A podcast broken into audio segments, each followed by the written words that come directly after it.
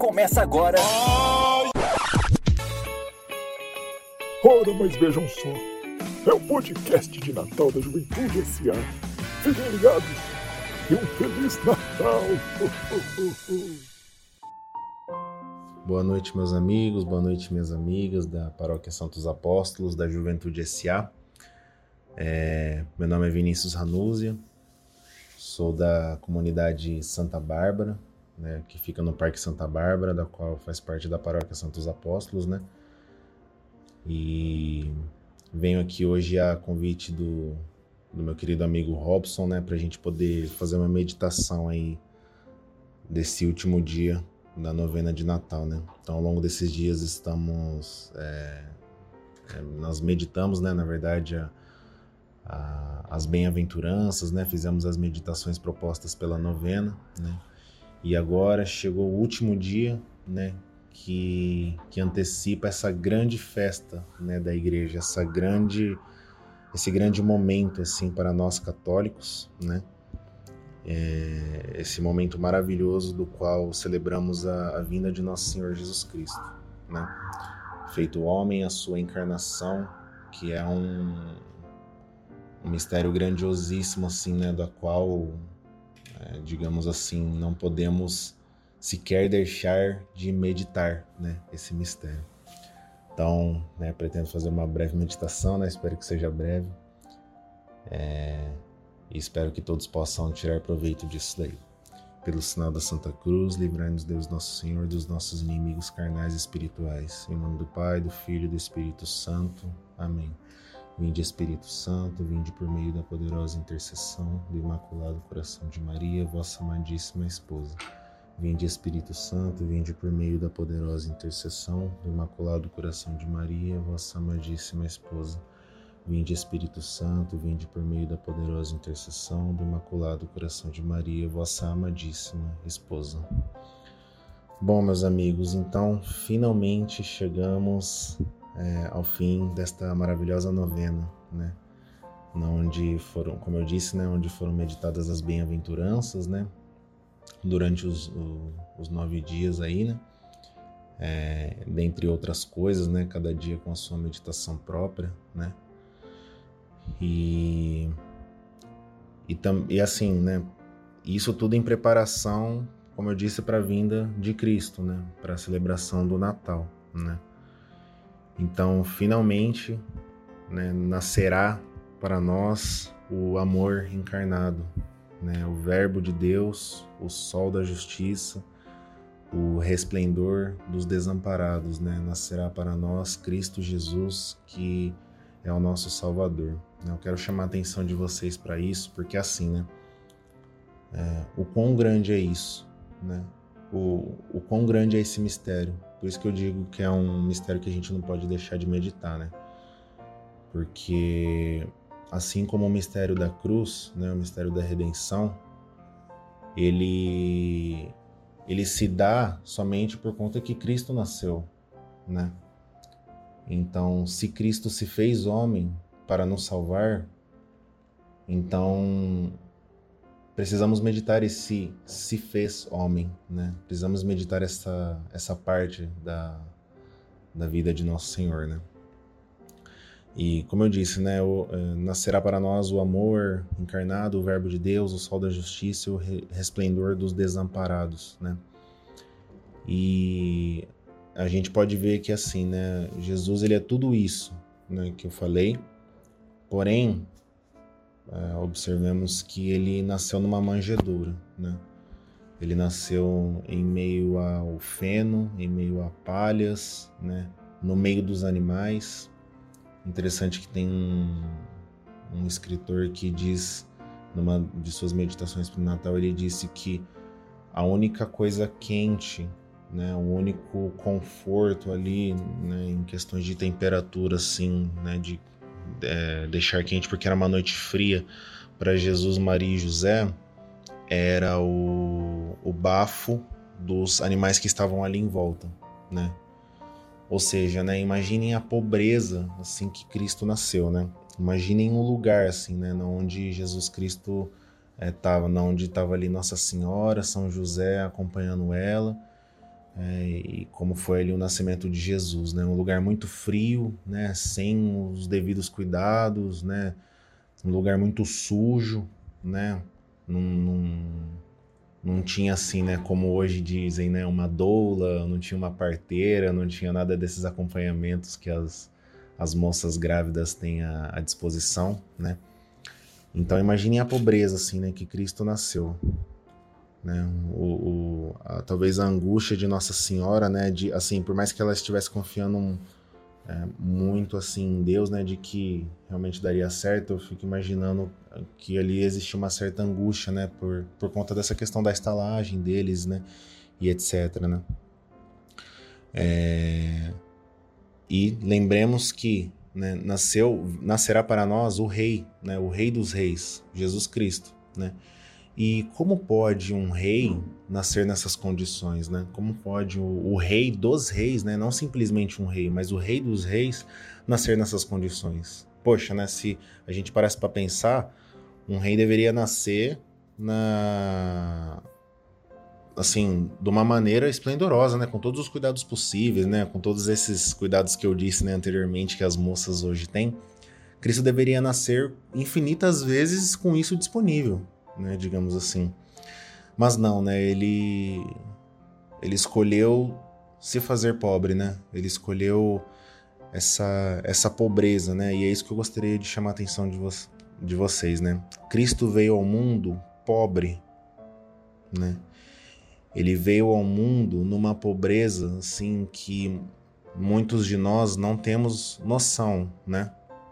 É, talvez alguns tenham até passado dificuldade assim na vida, né? Mas eu acredito que essa pobreza, assim, ela foi específica para o nascimento de Cristo, né? Então é, é importante a gente é, pensar nisso, né? Então, na mais alta pobreza, Nosso Senhor se fez, é, se fez ali, né? Ele, ele nasceu ali, né? Na mais alta pobreza. É, e ele se fez pobre durante toda a vida, né? Ele nasceu pobre, ele viveu pobre, né? Cresceu pobre, né? Enquanto criança era pobre, continuou pobre mesmo com mesmo adulto já, né? E foi pobre até a morte de cruz. Até quando ele morreu na cruz, ele foi pobre, né? É... Então, voltemos, né? Porque um rei grandiosíssimo assim decidiu nascer pobre, né? Então a gente pode lembrar das meditações das bem-aventuranças, né? Jesus, ele no começo da, do Sermão da Montanha, ele já começa com o seguinte ensinamento, né? Bem-aventurados os pobres de espírito, porque deles é o reino dos céus. Poxa, né? Por que, que Jesus ele inicia o ensinamento dele no Sermão da Montanha com, com essa frase, digamos assim, né? Bem-aventurados os pobres de espírito. Né? Percebo que tem essa, a palavra pobres, né? pobreza nessa frase. Poxa, Jesus começa o, assim, né, um dos seus maiores assim, ensinamentos, né? Que o Sermão da Montanha é grandiosíssimo, né? Tanto em tamanho quanto em, em doutrina, né? Em, em conhecimento ali, né?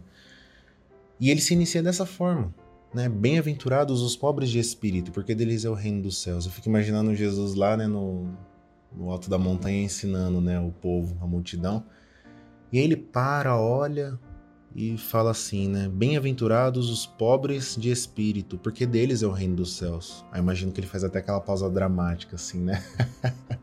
pra tipo assim, pegou? Pegou esse ensinamento aí, meu irmão? É, o negócio é louco.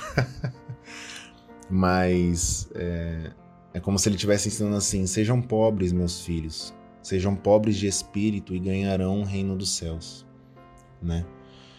Eu gosto de sempre lembrar assim quando trata dessa questão de pobreza, né? Que na verdade é um santo assim referente a isso, né? É, claro, né? Não, não um santo, o Cristo Santo, né? Mas o santo da igreja que é São Francisco de Assis, é, que assim foi um foi o santo da, da pobreza, digamos assim, né? De uma maneira mais geral de dizer, né?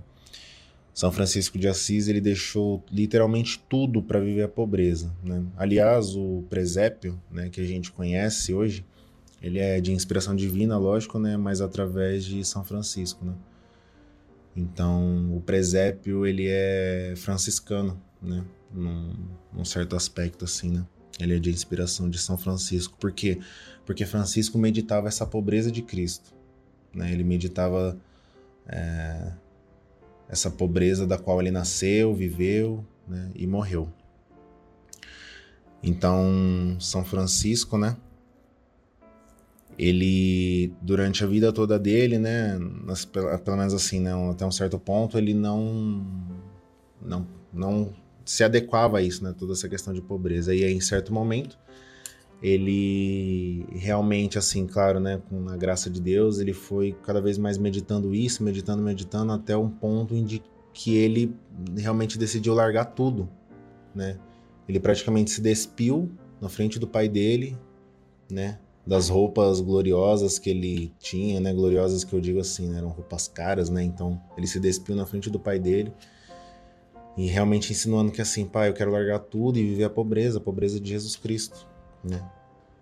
E pensem que assim, né? São Francisco, ele para poder chegar ao ponto dessa pobreza refletir no corpo, ele teve que ser pobre de espírito primeiro.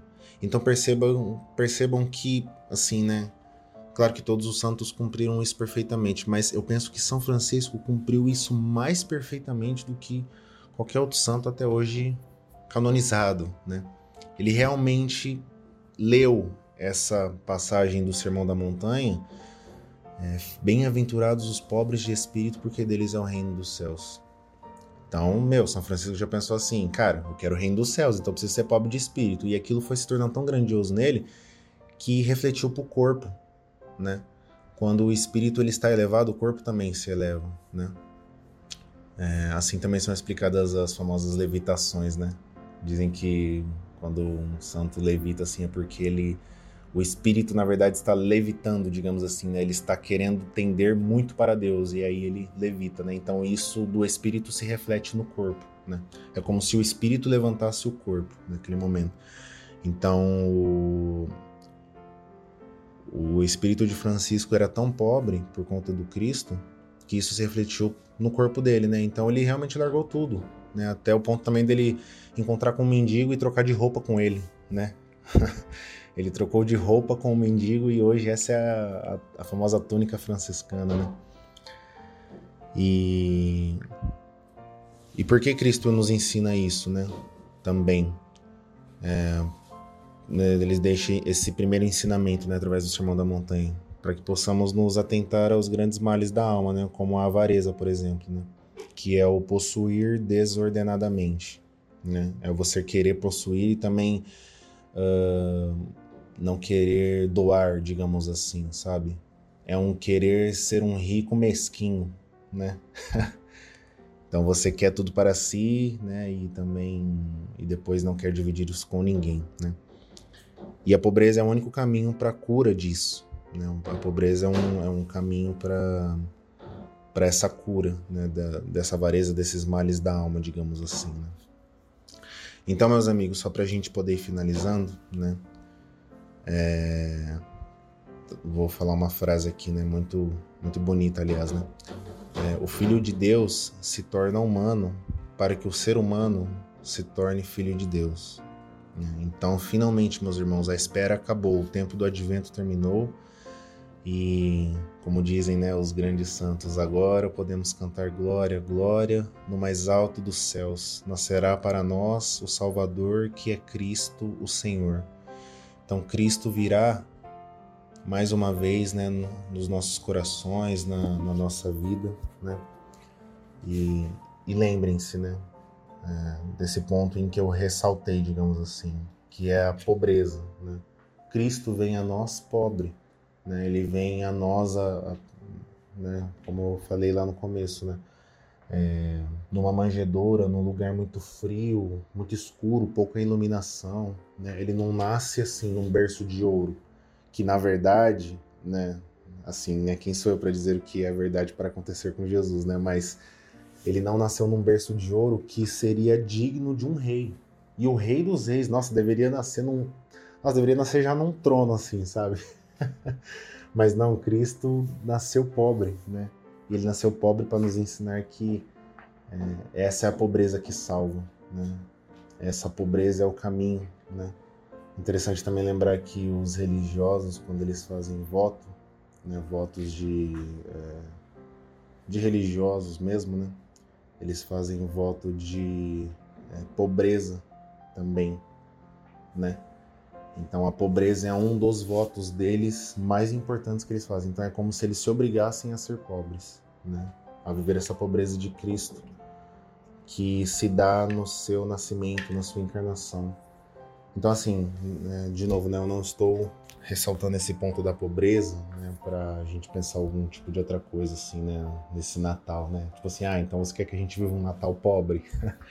Na verdade, sim, né, em, em certo aspecto mas é um Natal pobre em Cristo, né? um Natal vivendo a pobreza de nosso Senhor. Né? E assim, né, eu talvez não é, não faça tão sentido, na verdade faz sentido, mas assim não é tanto o foco, mas não deixa de fazer parte da, da meditação, que é assim, né? A vida de Cristo inteiro foi pobre, né, como eu disse. E então, se vivermos essa pobreza, até o ponto mesmo de sofrer, sofrer numa cruz, entendam, né? Ninguém vai se crucificar hoje, né? Ou alguém, ninguém vai crucificar ninguém. Mas se chegarmos ao ponto de sofrer, né? É, de so, é, seguir esse caminho de sofrimento, de pobreza, né? Sendo pobres para amar a Jesus, para imitá-lo, que é um, o que é o nosso objetivo, né? Imitar a Cristo para chegar ao céu. É... Então, se fizermos isso, é, é, sucesso, né? Digamos assim, não tem erro. Essa, é, esse é um caminho, né? Do qual Cristo nos disponibiliza, né? Para que possamos alcançar o reino dos céus, né? Como diz no ensinamento do Sermão da Montanha. Bem-aventurados os pobres de espírito, porque deles é o reino dos céus. Então é isso, meus amigos. Né? Tenham um santo e feliz Natal e que nosso Senhor Jesus Cristo possa estar abençoando cada um, né? a família de vocês, a vida de vocês, para que esse ano novo, né? Porque o, o ano litúrgico ele se inicia no Advento, então que esse, né? Ou seja, já se iniciou, né? Então já se iniciou no Advento, então que esse ano novo ele possa ser frutuosíssimo né, na vida de vocês. Que vocês possam nascer com Cristo nesse Natal. Né? E nascer pobres também. E nascer pobres, né? Deixando de lado muitos bens que gostaríamos de ter por avareza mesmo, né? Ou simplesmente por ter, né? E ajudando sempre os mais necessitados, né, aqueles que mais precisam, tanto materialmente quanto espiritualmente. Tá bom, meus irmãos?